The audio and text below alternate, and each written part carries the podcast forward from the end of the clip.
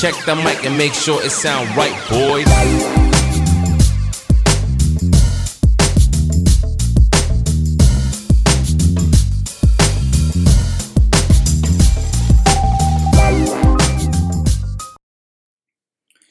Hi and welcome to the Wolfcast. Wolfcast is brought to you by Drogheda Wolves Basketball Club and I'm your host Noel. I'm delighted to be joined on today's episode by Scottie Summersgill. Scottie is the current head coach of our ladies team. He's also a current player of our men's national league team. And Scottie is currently the head coach of the Basketball Ireland North Under 14 Academy. Scottie has also played for clubs such as Belfast Star, Star of the Sea, Oldham Athletics, Bury Wildcats, and Salem 69ers. So give it a listen. Hope you enjoy. Hi, Scottie. How are you today? I'm good, Noel. How are you? I'm good, Scottie. You know me. Uh, Trying to keep the good side out. Hi, well, you need to get that haircut, but Ah, look, yeah. Look, it's it's coming in. It's going in. Like, I don't know Um, what's on you, your hair or your beard. oh well, the, this guy a trim, so um, I look more presentable than I have done before. Um, that photo is there to be shared. Maybe we'll see. We don't know. Um, um, so to go back to the start of everything, and you've been asked this in several podcasts, and seems to be a theme. So, has COVID or lockdown been treating you at the moment?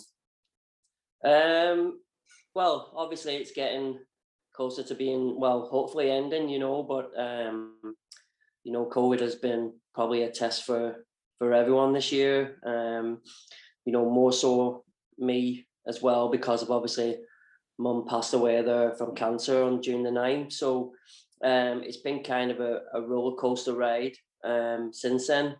But, you know, um, every lining, you know, you, you, obviously you can see that everything's coming back to where we want it to be. But, um, you know, it's been tough. You know, you can't go out, you know, you can't exercise, you know, you know, going to the gym, you know, which is little things that make, you know, a, a big difference, you know. Yeah, and I I think like you're right. Like it's it's it's been make or break for a lot of people, and it's tested a lot of people. But I think in the same time, it's put a huge it's put things into perspective for a lot of people and made them value what they have and being able to cast away things that were let's say a negative impact. It's give people that oversight and view to, to you know put the things into perspective that mean a real real value to them. Yeah, absolutely. And you know, I think I think it's more indoor sports and the likes of us with basketball and everything else, you know, with kids, you know, it's a big part of their men, you know, their mentality, not just um their mental side, but obviously their their physical, you know, but not just kids, but adults as well, you know. Our outlet is is basketball, you know, and most and you know, with most sports that are outside, they've been given a bigger leeway than obviously we have, you know. So um, I don't think it's been fair, um, but hopefully, come next couple of weeks or next couple of months, you know, we're back to to doing what we we all love, you know, which is play basketball.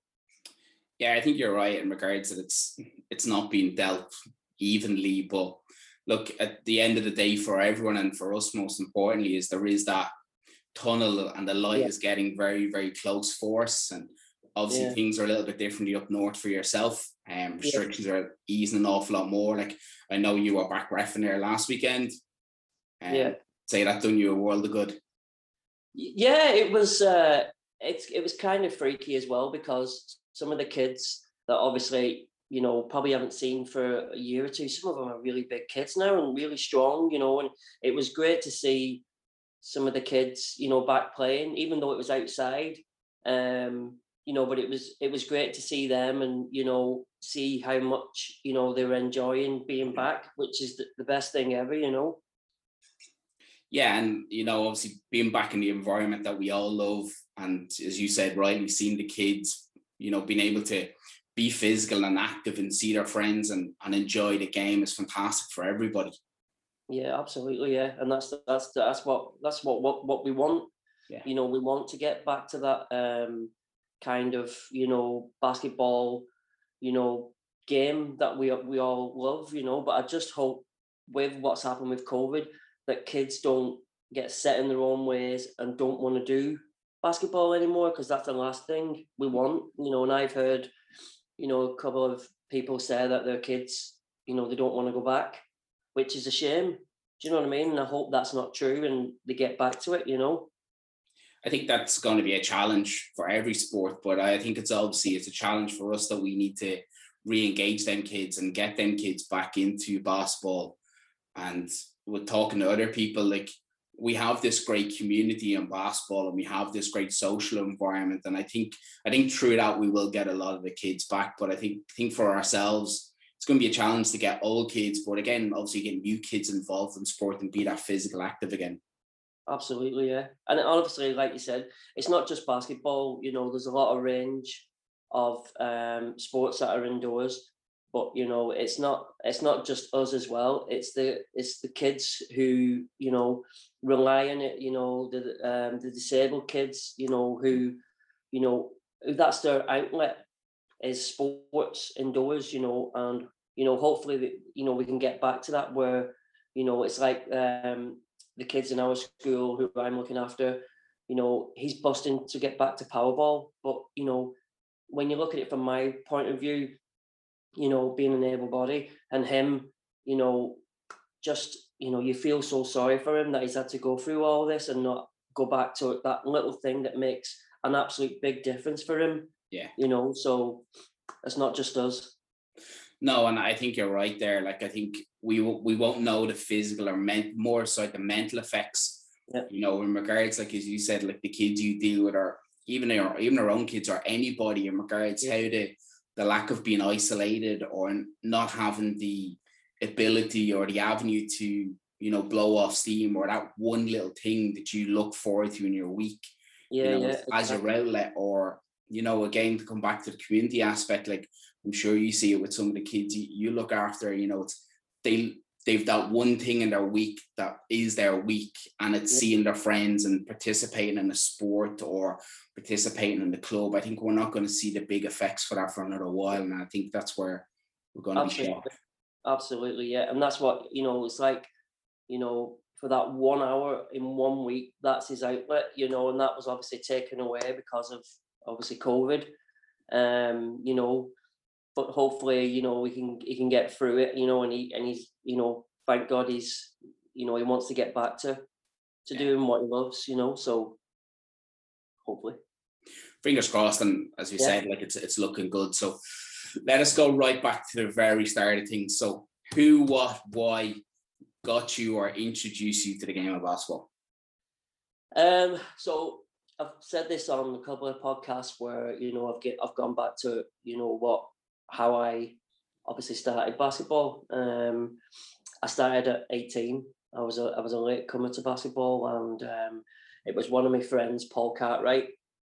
Um, it was just coincidence. We went we went to an Oldham Celtics game, um, and we were in the stands, and we were just watching this. We just it was just a random thing we did and uh, it was packed. The gym was packed, and we, we were loving it. And we both turned around to each other and said, "You know, I want to play this game." You know what I mean? So uh, we then kind of, you know, got into see what we could do. You know, practice wise, got into, you know, some camps during the summer, playing in camps. You know, tried to get uh, ourselves a bit better. Ended up joining a team. I think it was about a couple of months after, um, called the Salem 69ers. um, you know, and, and it went it went from there uh, where we were training every day, um, we were practicing every day, and it was that mentality where, you know, you wanted to get better because I played soccer, um, you know, so that was my sport until basketball came, and then that just overtook everything. so you say you, you played soccer obviously from a young age right up till you found basketball so what what did you find as the the biggest transition from obviously soccer to basketball Um, see, with soccer, you're using your feet. Basketball, you're using your hands. Um, you know, so it was kind of tricky at the beginning, but once you get used to it, you know, it kind of comes hand in hand. Where you know, yeah, you're not you're using your feet, but technically, feet wise, you you you can be good because all the moves you're doing, doing you know, quick turning Yeah. for soccer, you know, and then with basketball, then you just you're learning to shoot, you're learning to dribble, you know, to pass, you know, so it takes you a while to transition, but you know, it's something that I learned pretty quick. You know, I was fortunate to to have that where I could, you know, I never played it in school, uh, basketball, you know, played every other sport, but never played basketball, you know. So um, once I got that mentality that I wanted to do it, I was full on then, you know. So it was kind of bang, this is it. I'm going to do all this now. Yeah, and and obviously like knowing you for the for the short short time I do, and I I've pretty much been able to come to it's it's all or nothing with yourself, and you're very competitive, and it's very if I'm doing this, I'm doing this to the best of my ability. Yeah, absolutely, and you know you can't you can't do things half-heartedly. You know, if, if you do that, then you're not pushing yourself to, you know, to your your best ability, and you know, obviously, you know, for myself, it is. You know, if I'm doing something, I'm 100% into it, and you know, it's like you know, playing. You know, you want to, you don't want to get beat. I had that mentality where I hated losing. Um, you know, and coming up, you know, you want to be the best, your best. You wanted to prove people wrong. Yeah. You know, when everyone looks, you know, at your size, and, and which really frustrates me is because they look at you and go, oh, "You're not a basketball player," you know. So that obviously that, that drove me. It drove me mad, Yeah. and then it drove me even more to you know get out there and not not to show people. It was to show myself. You know, I I did like I once I I joined Oldham Celtics. Uh, I trained every day, but I trained every day behind closed doors with my just myself Yeah. because you know the only person who's going to do it is you. You know, yeah, you get help on the way, but if you don't put the work in, then it's not going to show. You know, so that was the kind of mentality I had. I still have it a little bit now, even though I'm old, but you know, I'm still that kind of person. You still have it a lot, trust me. From from seeing from seeing and working with you at, at the Northern the North North Academy and obviously the year we've had at National League, you still don't like to lose. no, You're still absolutely. competitive and you still want to be the best. Yeah, absolutely. You know, it's the same. You know, yeah, I'm still I'm playing National League and I have the Masters, and you know, the Masters is actually it's it's worse than than playing National League because the, you know you, you get bad. Yeah. You know, it's it's great. You know because they're still competitive, even though they're a bit slower. They still want to. They still want to win, but at the end of it all, you know, they're all friends, and which is good. But still hate losing. Yeah, and like obviously with that, like you said, like the, the bodies might be slowing down, but the brain's still ticking and the IQ is still there, and that's Oh, what the vast majority of the game is about. And Absolutely, yeah. uh, You know, and if you have the IQ, you know, then you know the game still comes to you. You know, footwork. You know, you can still do little things. You know that you know keep keep people off guard, and you know hands and your vision.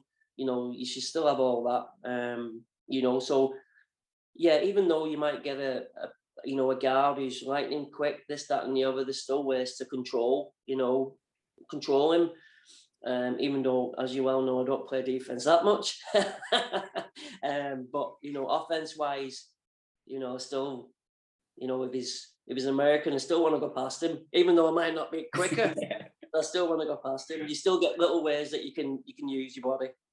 yeah, and obviously it's like you know, with your IQ and experience, it, it comes to just adapting your game to how you are, and obviously having that on court experience or smartness or IQ allows you to adapt your game to the scenario and the circumstances. You know, Yeah. where a younger guard like Podge may not have developed that at the moment. Yeah, absolutely. And then that's just the role of, you know, me and you know Kieran McGrogan and the older the older players on the team. You know, giving them you know the chance to learn from you. You know, and giving them little tips. You know, Podge was great last year. You know, he constantly asked you. Yeah. You know, you don't get many many kids who who do that. You know, and that was that was great. You know, what, what can I do better? What can I do this? you know, and that's that's what you want. But there wasn't only just him; there was other players as well who asked you or they will listen to you, you know, because of your experience, and that's what you want players to do, you know. Because me, you know, when I was doing it, I was exactly the same. Um, you know, our the first American that I played with called Hal Henderson. He took me under his wing. He was a guard, you know, but I learned most of it from him and Sir John Alston as well. You know, they would give you tips that, you know, they would kick your ass in training. You know, if you messed about, you would hear about it. But that's what you wanted. Do you know what I mean? But then when it came to games, you know, they were they were on you and they were giving you, you know, next time do this, do that. So that's where I want to try and give back to, you know, younger generation. If they listen. I think that's the hard part. But obviously, like you know yourself from from coaching and especially at the academy, it's the players that constantly ask you questions that that have that desire to be better and to better themselves. And like as we always say at camp, like we're always there, or academy, we're always there for you to ask questions. There's Absolutely. no such thing as anything. And you see the players that come to you and approach you and ask you that question. And then you see in the next session where you've just gone up that level because they've taken what you said to them on board and you've gone away and worked it. Yeah, absolutely. And that's the that's the best thing that as a coach you can get is kids who come up to you, you know, want to learn off you, and then in the next session they've done it, but they've added to it, you know. So they're listening, but they're obviously they're gaining that experience by listening and improving on it. And that's what, you know, that's what you want, you know. I mean academy, you know, it's academy's great you see all these young kids from all different clubs. You're trying to generate a scheme where you want to you want them to learn. Um, but by the end of, of the year, you'll want you'll have wanted them to go from say this here all the way up to there. Mm. You know what I mean? And it's it's not just it's not them just to go back to the club and say, listen, we did this, we did that. It's them to learn for themselves that you know they can do this. Um, you know everything's possible. You know if they wanted to go Irish, eh, you know the Irish team, they wanted to go to Super League. You know everything. You know it's so you know it's it's for them to get that you know not ability, but obviously to get that experience, not just from me but from themselves as well. Yeah, no, I think you're definitely right there. So just to go back a couple of steps, um, so we're a teenage Scottie. we're back in England we found this new game of basketball. We've gone our we've gone our Mister No Days off. We're working our ass off. What ignited your passion for the game of basketball? Learning the game, um, learning what I do to get to get better. Um, you know, that once I realised that, you know, yeah, listen, I can do this. The passion started growing every day. You know, like you said, no days off. There wasn't any days off you know, because I wanted to be that person who got better, who wanted to be different. Um, you know, not just the same as everyone else. You know, everyone sometimes says that they want to be this role model, they want to be this. Yeah, mine was my role model was was Michael Jordan. Um, but I knew I never was going to be him. You know, so but I wanted to, to train like him, but in my own way. Yeah. You know, so that was my passion. Um, you know, to try and get that, you know, place where, you know, by the end of the year, I wanted to be not here, I wanted to be up at the top, you know, so that was kind of my my passion to do that. Okay, cool. So obviously you've played pro in England, you've played Super League here, you've played at all the top levels you can on both sides. So what's been your greatest basketball memory or greatest game you've been involved in? Wow. Um, there's been there's been loads. It was actually wrecking my head just trying to think of what you know the greatest game probably I've been in. Um, there's been, like I said, there's been loads, but uh, you know what? The greatest memory, the greatest, you know, memory I have is my first, my first game for Oldham Celtics, where I guarded uh, Gene Waldron, who at that time was, you know, he was a prolific American in England and scored 20 odd points. And this was my turning point for, for Oldham where I marked him um, and I only got, I, he only scored 12 points, which was, you know, not heard of. Um, only because I, I, I grabbed hold of his, I wouldn't leave him at all. he wasn't getting anywhere. I was torturing him. He was hitting me. I was just, you know, that's that's probably the greatest memory I have over there. Um, you know, here you know, playing against Notre Dame was great. Um, you know, up in I think it was Antrim, Antrim Forum. We played them. It was a select team. You know, that that was that was a great. You know, Kyle McAlarney and all them. Luke Harangody was playing. You know, not all these NBA players. You know, future NBA players were playing. You know, and it was just, you know, it was just great. It was just a great atmosphere, and you know, playing against a Division One superpower. You know, was was obviously a great memory too. Okay, it's interesting. So obviously, if you go back to your one in England, it does show and prove that you can play defense. Yeah, yeah, yeah. I think it stopped when I came over here. okay, so Gav might be interested in this, but so obviously your time in, in England, like you you were an all star in England. What was that experience for you, or what was that process like? Um, well, when I was that was that was with uh, Bury Wildcats, I think it was that year. That was my professional club then.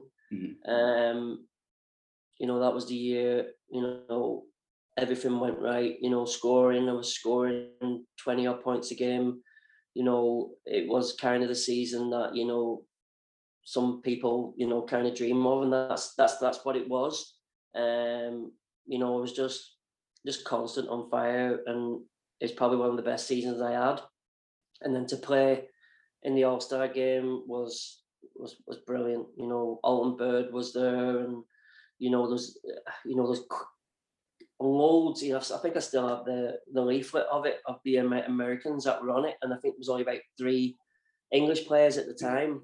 You know, so um, yeah, it was it was amazing, and to you know to to mark Alton Byrd, but to play against him and him play against me, and then at the end of the game, um, I think he had 20, 20 points or something like that there, you know, and for him to come up to me and say, you know, future and you know you did really great you know meant a lot. I'm still friends with Alton now you know but he right. he was an awesome awesome american.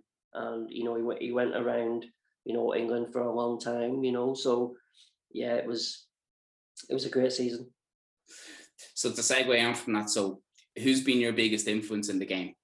Whether it be a coach or a player or it could even be like like talking to other people, it's some of the biggest influences for people in the game. If people have not played in regards like people behind the scenes of administration yeah. staff or people that run the club. Yeah. Um well big probably the biggest influence was Tom Hancock, probably at that time. Um my first year at Oldham Celtics. You know, he was the one who gave me um, you know, gave me my chance. He was the one who, who believed, you know, that I could do it. Um, you know, so he would he would have been a big influence on my time, you know, during that time, sorry. You know, he was there because I learned so much of him. I learned so much of the, you know, the Americans. It was Hal Anderson and Chris Bite. You know, like I said, Hal took me in. Um, you know, and he, and he, you know, really put me under his wing and taught me all I needed to know, you know, to get my game better. So I would say them two. But coming over here, uh, you know, I think, you know, Danny Fulton was a great. He's just, he's phenomenal. He's he's such a not just a great man, but he's a great coach as well, and he knows he knows all his stuff, and he knows what he he wants out of players, but you know what he wants out of the team as well. You know, so he would be he would be up there as well. Yeah, and like obviously just to Danny Fulton, I don't think I've ever heard a bad word against them. And obviously, when when you look at the the lineage of the family, like I think it rings true in regards their their mantra or just how he carried himself. And obviously, you're looking at CJ now in America, and yeah. I just think they're they're like the dynasty up north, really, aren't they? Oh, absolutely. Yeah, Danny was our second father.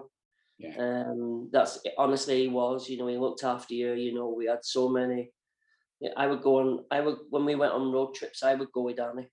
It was hilarious. It was so funny. Even if you lost a game when he was coming back, he would still chat to you. he'd still have a laugh with you.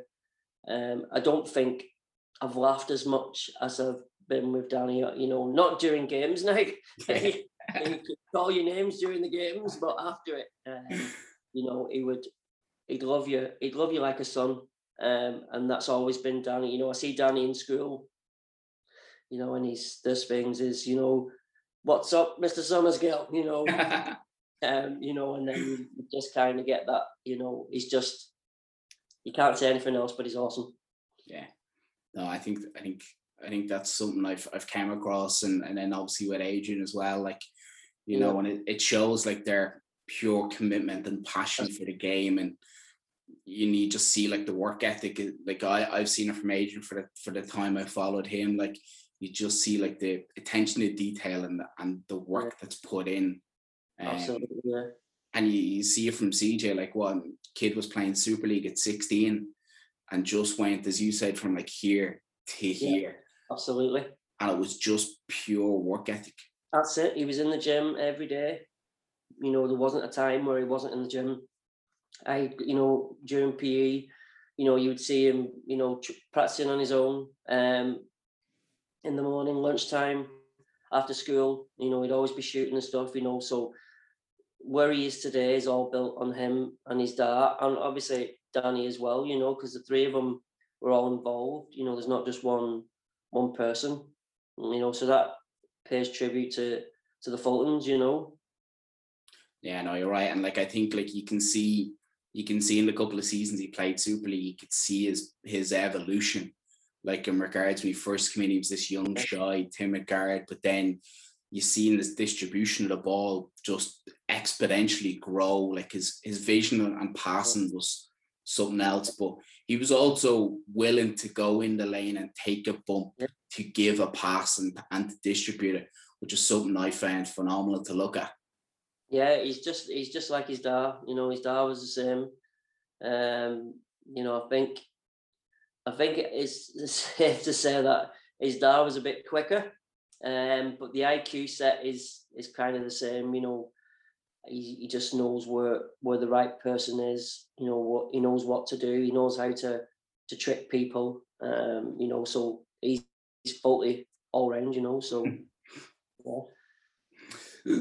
So with that, obviously you've played at Adrian, so this might be a nice segue for it, and you might hurt some people's feelings here. Um, so who's been your favorite teammate to play with? Um, is this in England or here? I'll I'll take two. So I was generous to Scally and I gave Scally two options because she she claimed she two clubs for X amount of years. So I'm willing to take two answers because you've played in two leagues.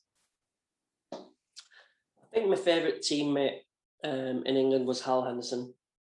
Um, I think he, he'll always be number one with, with John Austin as well. I know that's two, but you know they were kind of the the people that you know over there, you know, were great teammates. Think here, you know, teammates.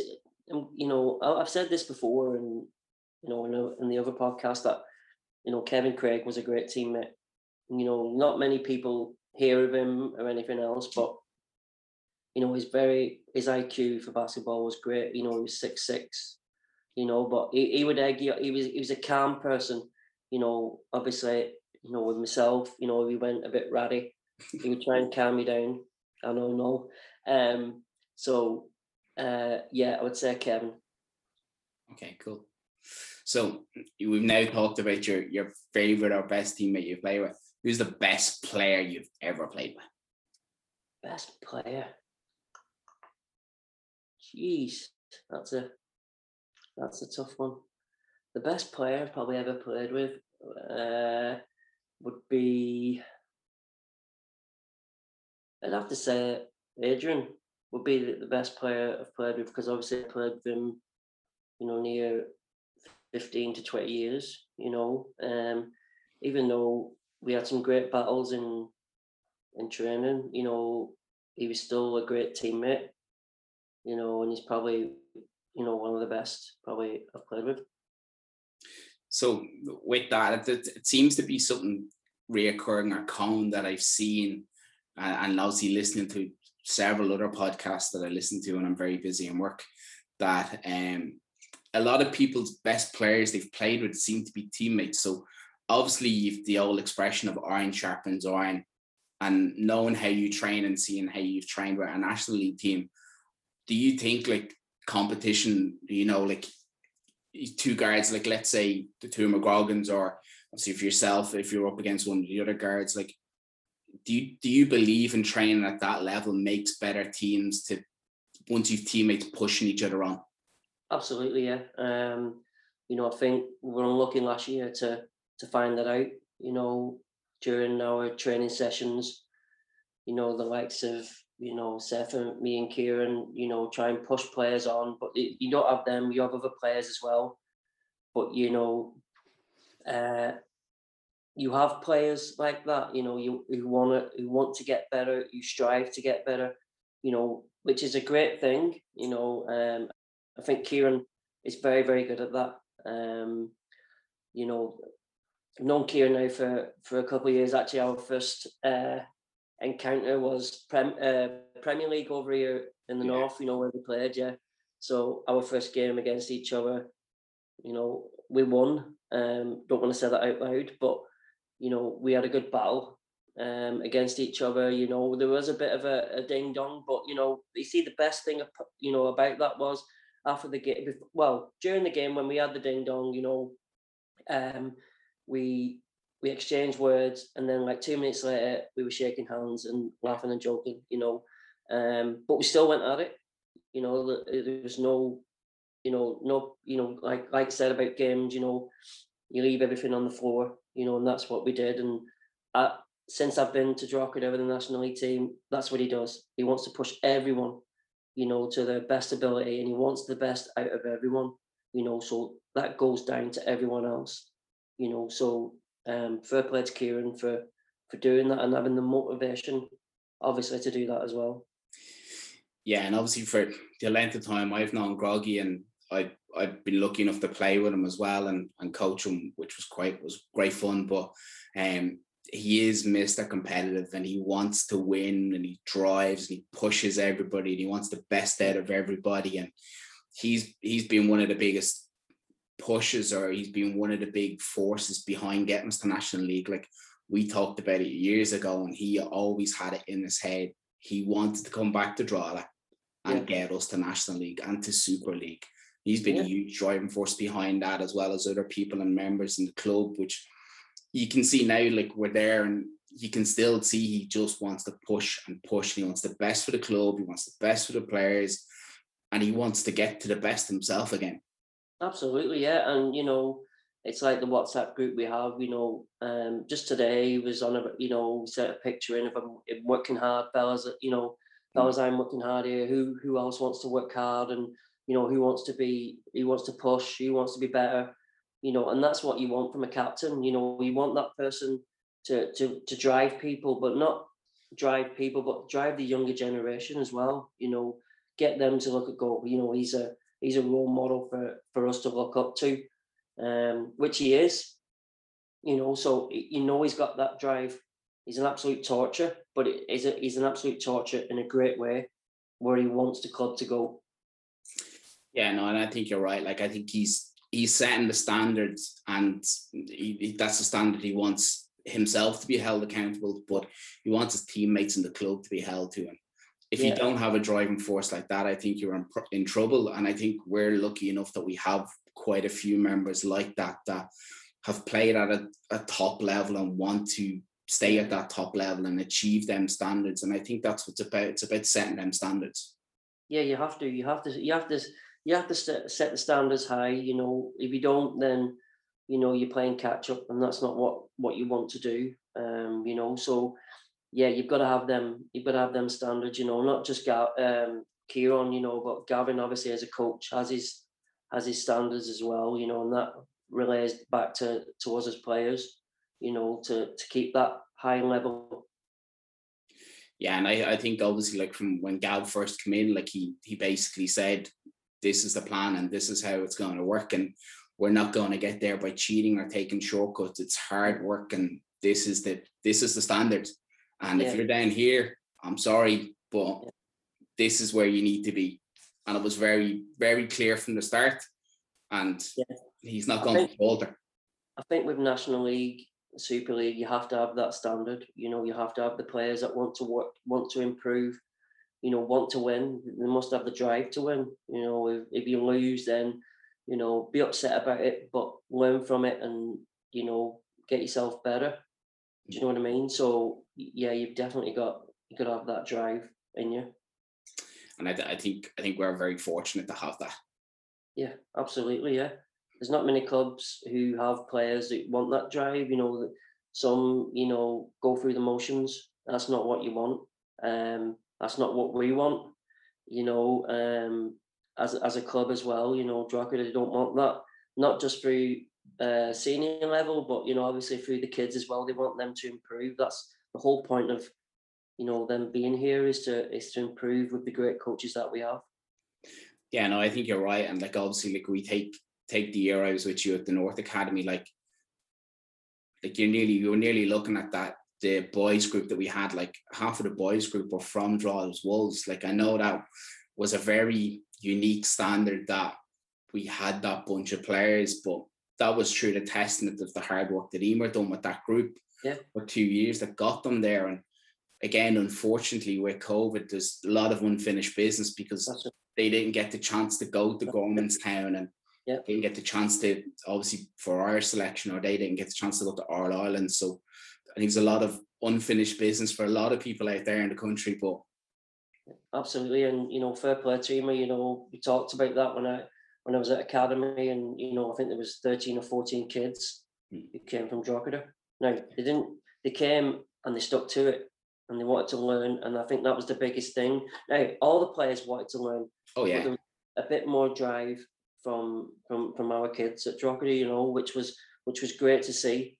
Um, you know, so yeah, fair play to Emer, you know, for for you know for doing that. But like you said, you know, there's unfinished business, but you know, COVID has a lot to answer for because of the people that didn't get to play that year.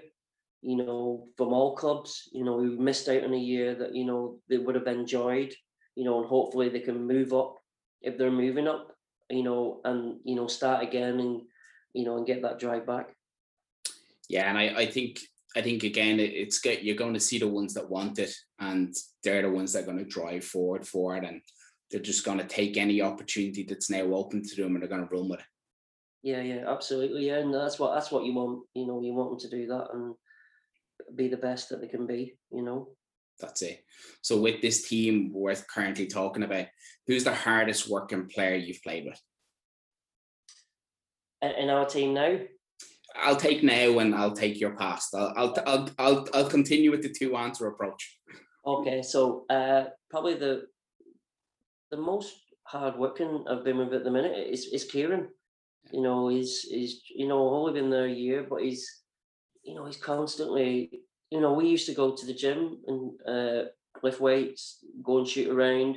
You know, normally it'd been me going. You know, let's do this. You know, let's do that. But you know, kind of got into a slump, and he was the one who went, "Let's go, let's go, let's go. Meet me here. Let's do this. Let's do that." You know, so his drive was was great for me and for him as well. You know, to push each other.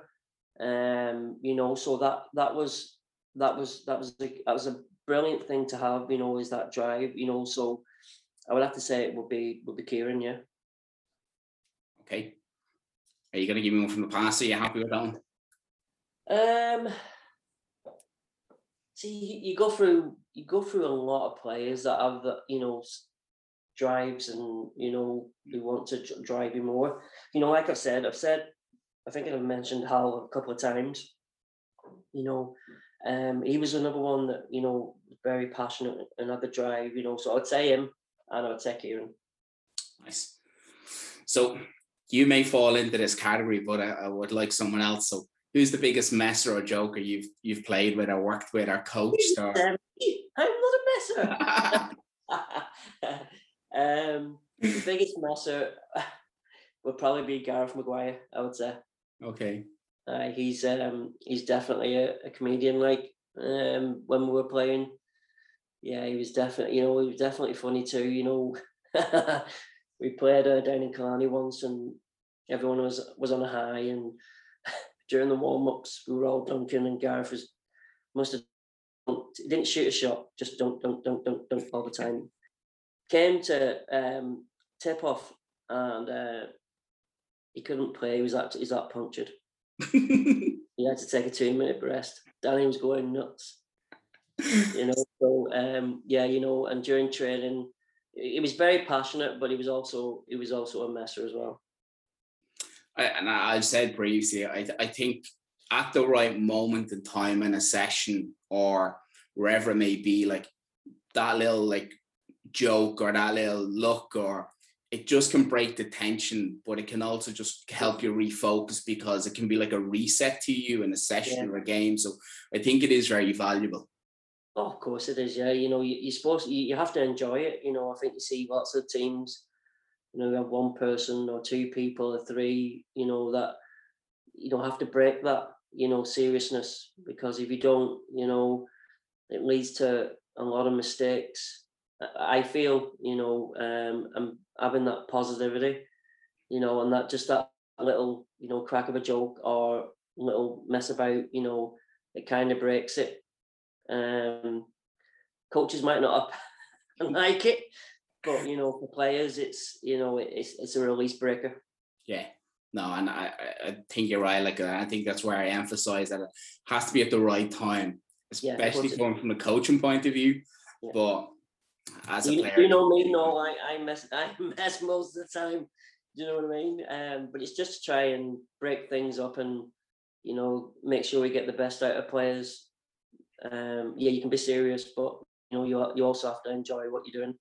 I think you, you need that balance, and um, obviously, you can bring your squad together, or it can bring your group of players together as well. Like, there's different ways of doing it. Um, you know, you do have your, you know, in training, yeah, you can you can be serious and, and have a laugh. Um, during games, you should do the same. You know, yeah, you're being serious, but you know, if someone makes a good basket, you know, give them a high five, or you can't do a high five now, but you can give them an elbow. you know, but, um, you know, it's all them. It's all the little little things, little silly things. You know that sometimes break can break it up. So just to to move on from that, like, so who's the toughest player or team you've played against? Because I'm sure you've you've faced it where you look at your fixture list and you know there's that one team that's just going to be like they're mm. a pain in the backside. Yeah, um, I said, uh, you know, I've said this, you know, on the other podcast, and, I, and you know, I'll say it, I'll uh, say it again. Shane Coghlan was it was a pain in the ass. uh, you know, pain in the ass that he, you know, he always used to get the not the better of me all the time, but he was very crafty. You know, very, you know, very good in what he did. You know, made some absolute shots that should have never have happened, um, which really annoyed me. I think it annoyed our team as well. You know, he beat us in a in a final once, um, you know, which was a bit heartbreaking. You know, because of how it happened. Uh, you know, free throws at the end, and he shot two free throws. But you know, it's not just that. You know, he, he's very good as well. Uh, you know, you have to give him props. You know, because obviously you know, he, he, did it not just with with us, he did it with all teams as well. So um, yeah, he was, and and it's and the same team, Blue Demons. You know, great club, pain in the ass. but it, it's it, it doesn't matter who you talk to in this game. There's always either one opponent or one team that you just know it's you're going to be right up against it before you even tip off. Yeah, and they and they were the ones as well. You know, you had a lot of teams. Um, you know, that you you could say, but they'll probably be at the top. You know, Blue Demons back in the day, yeah, they they would be definitely ones that you you always wanted to, you know, to beat. Yeah. You know, they were them.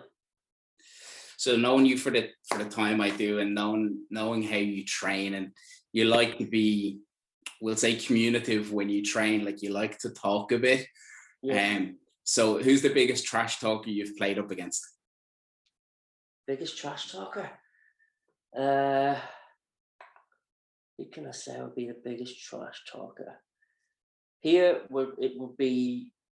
You don't really get many trash talkers. You get the Americans who would trash talk. Um, you know, Gabe Jackson was the biggest trash talker for, for our club. You know, for Star. Oh God, he never shut up. you know what I mean? Um, Jermaine Turner can talk as well. You know, he was he was all serious, but he could he could talk he could talk stuff too. Do you know what I mean? Um, but it, it was always Americans who did the trash talking, and me. well, like I I've seen it like I've seen it where players who do just it's a constant talk and it's it's not even necessary that they're talking anything at you or to you or about you. It's just they're talking to almost be distractive. They're, they're trying to get into your head. Yeah. If you get if you get someone in your head that you know they've won. Yeah. You know, so sometimes it can be it can encourage you and sometimes it can get get on your nerves where it'll you know get to you you turn the ball over they'll be mm-hmm. clapping they'll be saying something. Or other times you know you know you could say you know what? I'm not going to let you do this. I'm going to score 20 or 30 on you and see how much trash talking you do then. Definitely i have to agree like i think a lot of it comes down to and i've seen this poll on i think it was the sideline podcast they were asking how how much of the game is made up mentality wise. Yeah. And I think that's fits segmented perfectly there. Like it is a very mental game. Like you know yeah. how much concentration and focus is needed. And like if you're trying to play like the way we want to play, like the high pressure game, and you're so focused on am I rotating? Who am I jumping to? Where's my man? Where's the ball? Are we on the fast break? And then if you've someone chirping at you, just like what what and that that little walk can just the ball yeah. can go past you that's right yeah absolutely yeah and that's why you need to you just need to be conscious. Sometimes you just need to blank it out um unless you may eat and you just you don't want to talk back and keep it going. Yeah but look it, doesn't, it doesn't work all the time though. No no but i think it is again, it, it's just another level of alert to the game, and it can add to the game. Like, oh, yeah. especially as a spectator, like if you're watching teams go go at each other, it's end for end, and you can see yeah. two players going at it where it's it's there's nothing nasty about it. It's it's just you know the two players are having a laugh by communicating with each other, but it it is part of the game. I think. Mm. It is, yeah, and it doesn't just come from the players; it comes from the coaches as well. You know, what you're talking about? Aye, aye, aye. You know what I'm talking about. yeah, absolutely. You know, I've, I've been in games where you know the coaches have, you know, pick him up, pick him up. He, he's not, you know, he's gonna not gonna score on you, or he's not gonna do this, and he's not gonna do that. You know, and you kind of look at him going, "Are you for real?" and then um, next minute, if you score, you know, if you score on him, you you turn into the coach and telling him to, you know, to shush, you know, that kind of way. Works sometimes. It doesn't work all the time. But as you said, like quite rightly, you could get the player then that's like, oh yeah, oh, okay, yes, that's that's fine, that's fair enough, and he'll just go down, and he'll just chuck a monster, dunk on someone, yeah. and he'll be like, I'm I'm just gonna keep doing that. Yeah, absolutely, yeah, and if that if you can keep doing that, then why would you stop? Yeah, you know, uh, you might at the end of the game get a bit of aggro, you know, but if that's the case, then you've done your job. If your coach has told you to do that, you know, just have a wee chat in his ear or anything like that there, you know, then, you know, if he's only scored four points and he averages 15, you've done your job. Yeah. Yeah. And I, I think it's, it's, it's understanding who you're playing against and obviously most certainly understanding the players you have and how they will cope with that. And yeah. I think you only get that by working and pushing your group of players. Yeah, absolutely. Yeah. And that's what you've got to do, you know, you've got to push players. You've got to, you know, give them, you know, that kind of mentality, you know, but also leadership as well. You know, we've talked about that, you know, about, you know, how you want to give to the younger players. Now, you don't want to keep talk, talking, talking, talking, talking because, you know, are you sending the right vibes to the younger players? Do you know what I mean? But in the same instance, you want to win. Do you know that, that kind of way? So, kind of a catch 22, isn't it? Yeah, and obviously for ourselves, like we seen last year, like when when Gabs obviously was new to everybody and he was trying to get a feel for everybody, like when in house, when like when we were able to play, we were able to scrimmage, like we went new the old. That was just so obviously Gav could see the steel that the young players had, or if they had a leader to step up in them in regards, like to basically get them together and go, look, this is what we need to do. Don't listen to them because they're gonna mouth off, you know, and they're going to push buttons, but they're pushing buttons to try and get a reaction to see how we cope with that scenario because that's how it's going to be in National League, or that's how it's going to be if we get a tough cup draw and there's going to be a tough crowd there as well. And that's what and that's what we did. You know, in yeah. training, you know, we that's what we knew we were going to do, you know, and it wasn't to undermine the players; it was to make them better, you know. Yeah. And in some and in some games, you know, some training games, yeah, they did, you know, they did get the better, but you know, ninety percent of the time we did, didn't we? So you know. but again, it's it's it's that whole thing of pushing each other in training, and you know, you create them learning opportunities. You create, you know, you, you see that oh, there's a chink in the armor and that's something we need to work on and we need to develop and we need to improve. And how we do that is by is by seeing that it's there, understanding it, recognizing it, and then working on it as we go.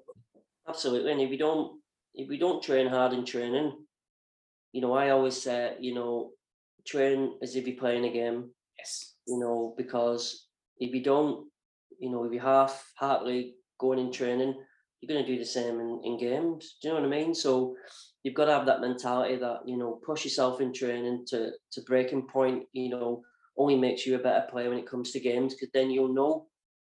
Do you know what I mean? What your limitations are, and you know it makes you a far better player as well. Very much so, and I'd, I would have to wholeheartedly agree with that. Like you need to you need to train at the intensity and level you want to play your game at. There's no point you looking to be I've learned this from from my own experiences, and it's helped me develop as a coach. I wanted to play this high tempo, high pressure, but I wasn't replicating my training. And then when we came to games, I was like, it's not switching, it wasn't there. So that was something I needed to tune into to replicate. But again, for me, that was a learning opportunity that I needed to develop and make my players better. But I also needed to go away and drastically improve my training sessions to replicate what I wanted on the court. Yeah, absolutely, and that's what you and that's what you know you, you've got to do. You know, but it's also being smart as well. You know, in in, in knowing what you want want to do. You know, you can do that high level, um, but you don't want to do. You know, like you don't want to be hundred miles an hour. You want to be in control of what you're doing. Um, you know, you want to be that team that you know you can go in spurts where you can go 100%, come back, you know, go back again, you know, when you need to. And that all stems from your training sessions, you know, knowing your teammates, you know, pushing your teammates, you know, your coach pushing you. You, you know what I mean? So that's where it all stems from. Definitely. So with the team of coaches, so who's been the coach that's got the most out of you as a player? Uh, Danny Fulton. It's kind of easy, wasn't it? like why it was because I've been with him so long. You know, he he was the one that you know gave me a chance. He was the one that pushed me. He was the one that you know frustrated me, but you know I didn't lose hope. You know, I've been through it all before. You know, in England, so um, you know, I was you know, unfortunately when Adrian left, you know, I was it was up to us then to to kind of take over the role and you know, I, cut, I think a captain done for I don't maybe six seven years, you know, which is uh, you know the best feeling you can do is you know it's a is to captain your team. Yeah. You know, so I think Danny got the best out of me, um, give me the best, you know, and you know sometimes push me. Do you know what I mean? Shouted at me as well, but who doesn't? Well, you need that in some circumstances. Like I know obviously the game's very different now to how it was previously, but I still think there is certain moments or times when you need to give that to a player. You know, obviously that comes through knowing your players and knowing how they handle that, cope with that. But it also develops in your coaching style for me. It does. I'm more of a positive coach, you know, yeah. where you know, I don't I don't I'll not shout. Do you know what I mean? To get at a player. You shout to make the player better, but you also try and give as much positivity as you can. That's my, you know, philosophy and coaching. That you know, you try and bring players on, you give them everything, but you know, that one time they may need a kick up the backside, and you know, you have to do that sometimes. Um, you don't you don't do it to hurt them, you do it to to make them better. You know, so you know that's what you have to do. Yeah, and I think I think like like you and me, like where like you you obviously see me coaching in the, in the north when you were refing our games. Like I am very positive, but I'm I'm not super loud or I'm not very aggressive as a coach. Where you see other coaches and all they do for the game is roar and shout and holler and they're as loud as they can. But I think if you're constantly at that level and then you need to give a reaction to a player, the player is just constantly seeing that level and it's just normal to them where you can't put you can't put a player down. I don't. I don't. I No. don't. know, that's not that's not the way you should be doing. You know, and if you're constantly shouting, him, you know, that's that's not right. You know, some coaches do that. You know, and sometimes they get the best out of players. You know, but like I said, different coaches have different philosophies of what they, they want to they want to achieve, want to do for players. You know, and you know where mine is all positivity. Some might be it's not negative, but it's a shouting kind of positive. yeah, and like I think for like obviously with some of the groups of players I've worked with, like I've been able to get a reaction out of the group when my tone has changed because they know, okay, this is now serious because Noel's tone has changed and it's not, you know, this, these are the things we need to focus on. These are the things we need we need to work at. Where if, if my tone has changed, they know I'm looking for reaction because things are a little bit we're against the wall and stuff. And that's how I find out I've gotten reactions from teams that I've coached in the last couple of years. Yeah, yeah, absolutely, and that and, and just that little bit of tone might change them and go, oh wow, you know, I think I need to step up my game, you know, or I, I need to do something different, you know, or if the team's down, you may have to give them a bit of a, a pep talk where you your tone's changed. You know, sometimes it works, other times it doesn't, but you've got to you've got to have that ability to do, to know and recognize when they need that kind of aggression. No, definitely. So obviously, uh, obviously, because you're still playing, and obviously because you you coach, and we'll leave your refing bit out of the side of it. Yeah, we all know my feelings on refs, and Uh, unfortunately, you know yeah.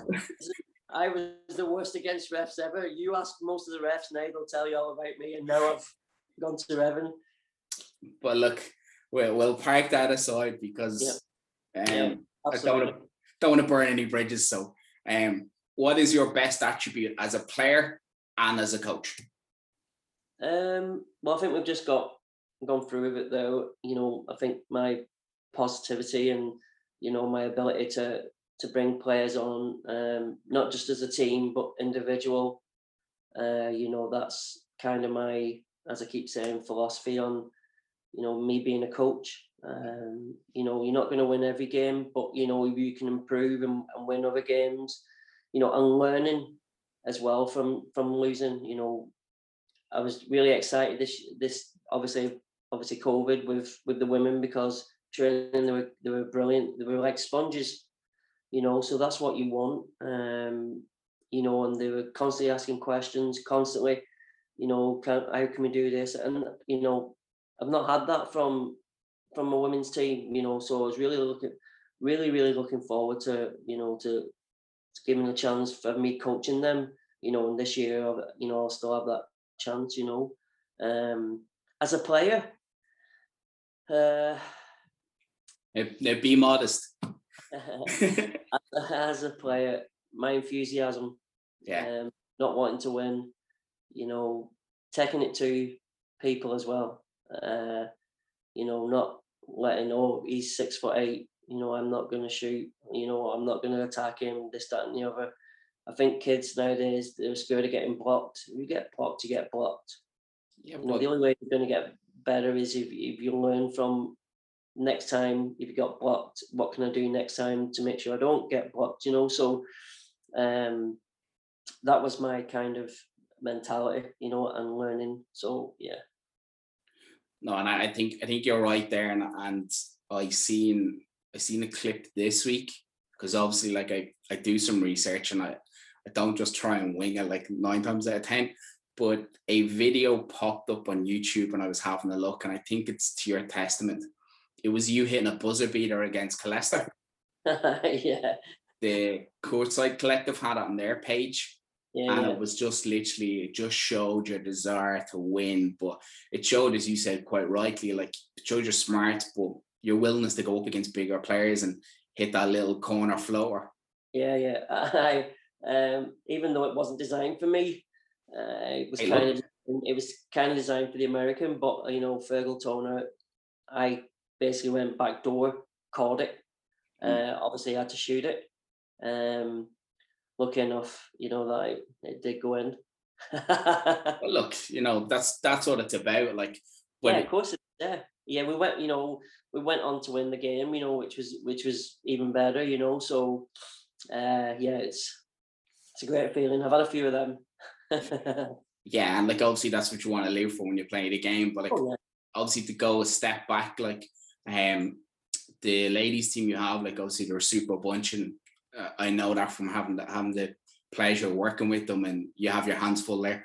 Um, so obviously, just for us to look forward for a little bit, like what's what's your future ambitions? Obviously, when we get out of this whole thing, like what's your future goal? Coaching wise, We'll look coaching wise, and then then we look as a player with the national league.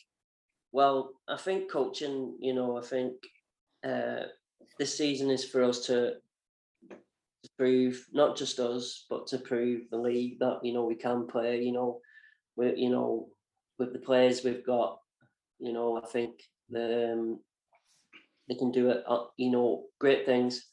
I said that to them. You know, they're a special group of girls, and I hope all of them come back. Know s- s- few have few have gone. You know, gone off, but I think uh, from the first season, I want to try and do as uh, you know as best as I can with them, and you know to try and get them, you know to to adapt to what I want to play, but also to see how they react. You know when we we're put under different situations and get them to, you know, you obviously want, you know, with Drogheda, I think it's kind of, you know, the stepping stones that they they want, which is it isn't, you know, it's a great thing, you know. So for me, I would love them to go, you know, di- you know, next stage, you know, Div One, I think it is, or you know, whatever Super League. You always want to aspire to the Mm. teams to go that higher. So for me, it would be, you know, to try and get them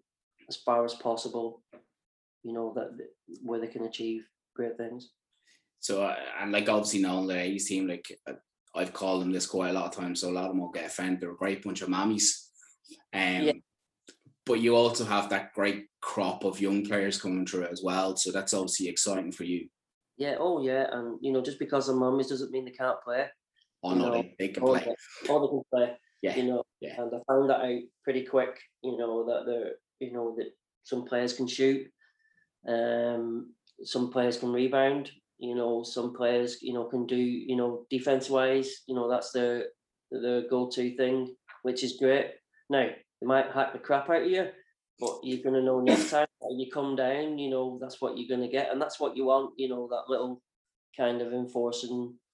You know, team, some most teams you know should have that. Yeah, and like obviously that's that's through their their years of playing and their experience and their smarts and Yeah. you know, like Yeah. as you said, you like, have, you have a lot of that on that team. yeah, and Mhm. they all all work their bums off like they like like I said, you know, probably best group of girls, you know, that I've had that, you know, all they want to do is learn, all they want to do is get better, you know, and you saw that every every week we had training sessions. I was so excited for the season, you know, because I thought we could have done, you know, a lot of great things, you know. So hopefully this year we- we'll do the exact same thing. yeah, and again, like there's such a great environment in, in amongst them. Um, like the friendship amongst them is is Oh. is second to none. Like, and Oh. They all help each other, like off the court, on the court. But you can see that bond with them all. It's fantastic. Yeah, but you know what? See training sessions that goes out the window. Oh, they you kill know, each other. Oh, they kill each other, yeah. You know what I mean? But they'll still be friends after that, and that's what you want. You know, you want them, them players to do that. You know, and to show the younger ones too. Listen, you know, just because you're young, you know, don't think you're going to get anything easy. Yeah, there's no free rides. No free rides. No free rides. Yeah, I know, and I, definitely witnessed that. And I, I had the pleasure of of coaching them for the year, and I, I have to say it was one of the most enjoyable years I've had coaching. Yeah. Oh, well, I'm, I'm like I said, you know, I've said this before that I'm, you know, I'm looking forward to, you know, to great things with them, and you know, hopefully we can, you know, get the season back on and just show, you know, what we're all about. Definitely, we'll look forward to that. So, obviously, just to transition back to you being a player, do you have any pre-game rituals or traditions, or as I asked Scally on the last one, what is your obsession or fascination with the number eight jersey? I know we had a discussion about this, so I want to get to the bottom of this now. Why number eight? Okay, so I don't really have any, you know, pre-game. You know, I listen to music sometimes, or you know, just before I leave, I'll bless myself and you know, you know, said to me, you know, uh, thank God, you know, mm. give us a good game. You know, so, you know, most of the time I would I would do that. Um, you know, but you know, nothing else would be, you know, would be kind of you know, I don't wear smelly socks or smelly anything like that there. So uh, hang on, hang on. You do wear two pairs of socks, don't you? I do, yeah, yeah. I've always wear two pair of socks. I've always worn two pair of socks. Why? It's a good question. Like since I think I've been playing, I've always worn. I think it was because one year I had um, a big pair of basketball boots on, but I loved them and I wasn't changing them. So I think I wore two pair of socks, and I think it stemmed from there. okay, um, so that is a tradition, or it's a ritual, or it's a superstition. Yeah, yeah. Um, and then the reason why I chose number eight, it, it was in between seven and nine. um, but no, I chose it because it was Al Henderson's number. Um, okay. And when he left, you know, I kind of wanted his number to to emulate him, you know, what he'd done for, for my career. So yeah, kind of it kind of stuck and yeah, nobody gets number eight. it, it's a battle. As as I found out firsthand. You well know. Yes, I found out firsthand having this discussion. Yes. Uh, so yeah. so I think I think I might just auction that jersey now. You've no chance, no.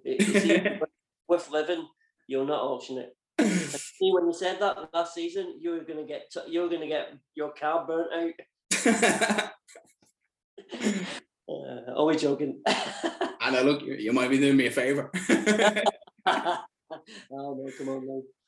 So just to put your coaching hat back on, or or your use your years of experience of playing at a high level, what's the one bit of advice you would give to our younger Wolfpack members?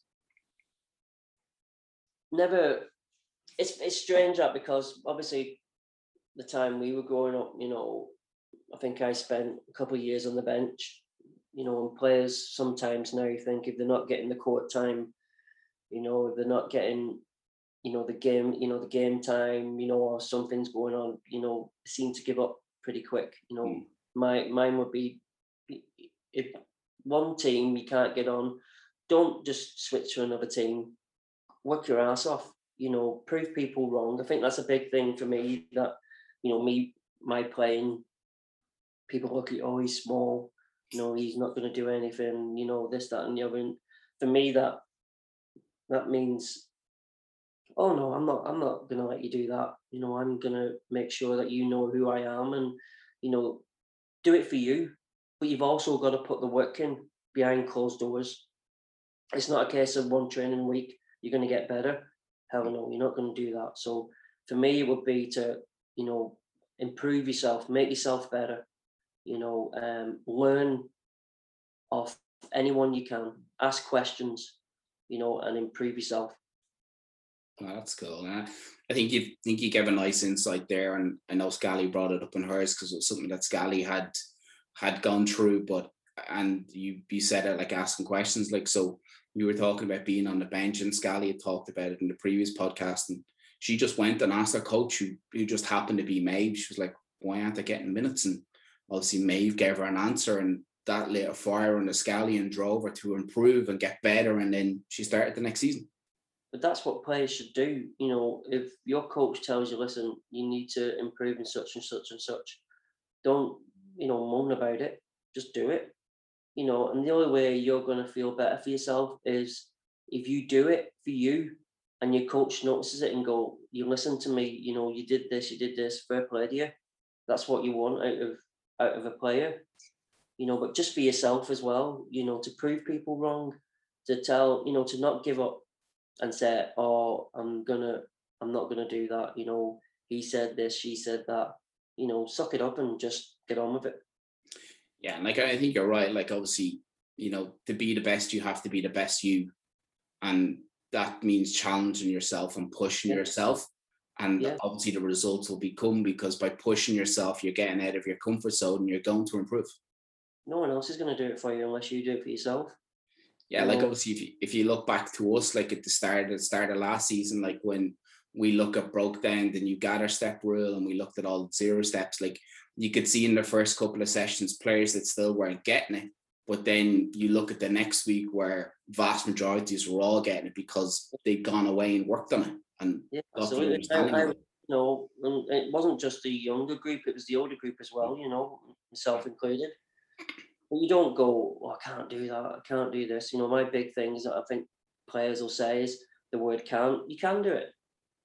Yeah. There's no such word as you can't. There is, but in basketball, there shouldn't be. I can't do this. I can't do that. You can do it if you put your mind to it. Yeah, and I, I think you need to be open minded to to look at new things and, and change. And obviously, it comes, goes back to us like when we were academy. That was one word that you always used at academy was was can't. We were like throw it out. Don't want to hear it. Yeah, and we seen the development in players in regards where we would have them one week and we would show them something and then we get them back in the following session and they had mastered it because he knew that they just went away and worked it and worked in it. And then when you see it, you know, translating but, over into the game. Coach, that's what you want your, the players to do, you know, is to come back the next week, you know, notice that they've done it and you tell them, listen, so you can do it then. And they're going, yeah, and they laugh about it. And going, well, there you go, you can do it. So don't tell me you can't when you can, you know. So as a coach, that's a that's a great thing to to see is you know put your players can do it. Hundred percent, and obviously, like for me, and I'm sure it's the same for you. Like we we volunteer so much time, but when we see, even if it's one kid who takes on board what you said to them and comes back and shows it to you, that's your paycheck right there.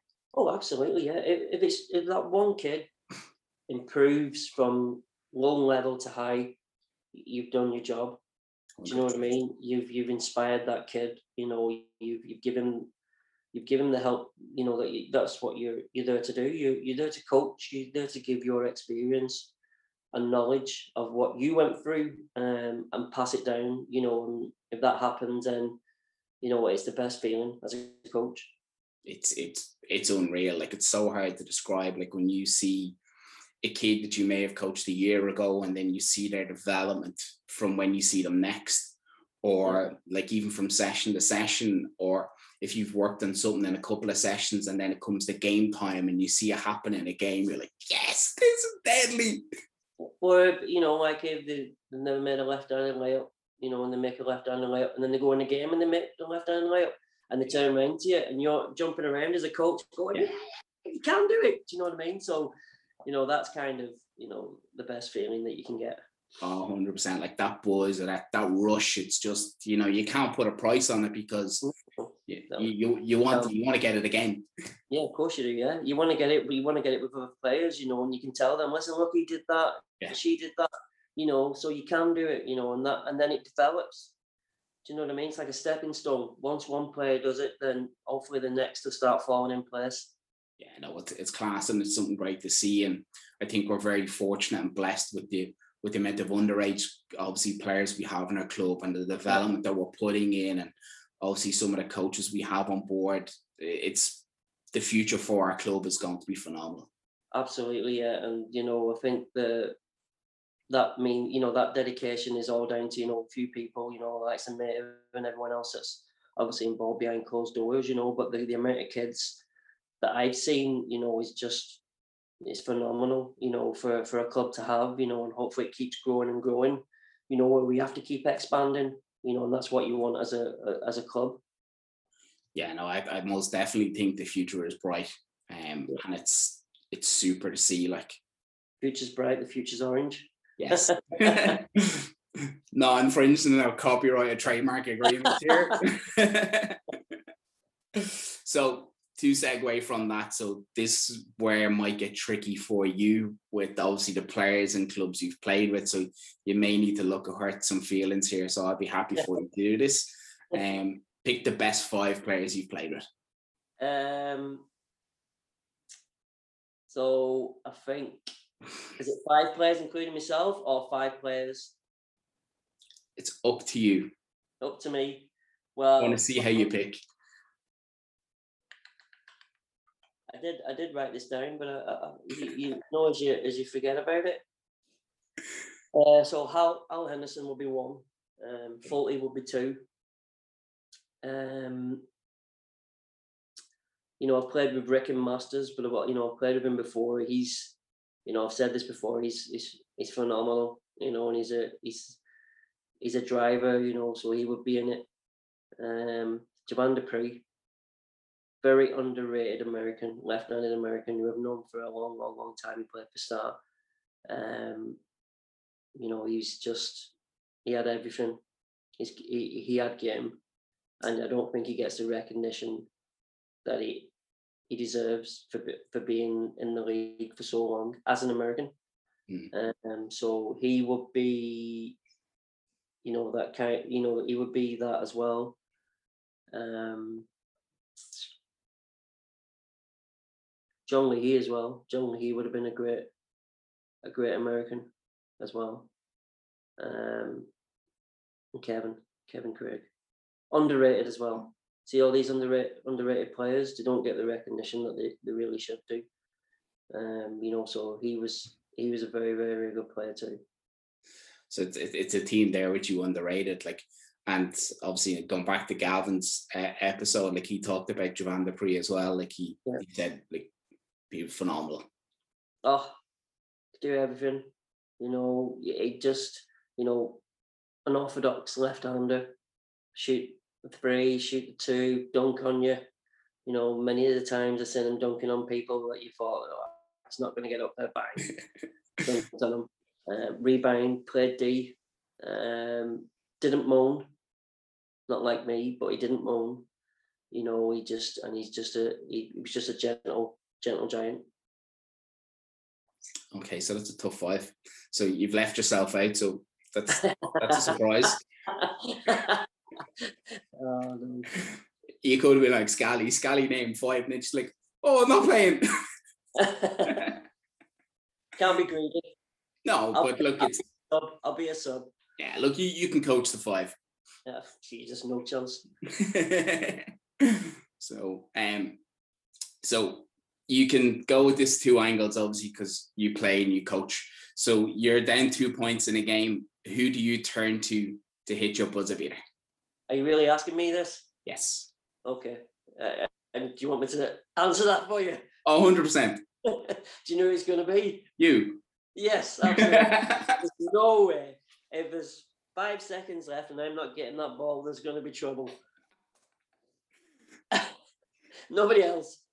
Hey look it's an honest answer and that's what i'm after Ah, Yeah, listen, if I'm not, I might shoot a stupid shot. I'm still shooting it. But no look that's this was all about like obviously you back yourself but you back yourself because you've put the work in for so many so many years so um, you've a proven track record it might not ha- it might not happen this year, but it still doesn't mean I'm not going to shoot it. Yeah, look You know what I mean?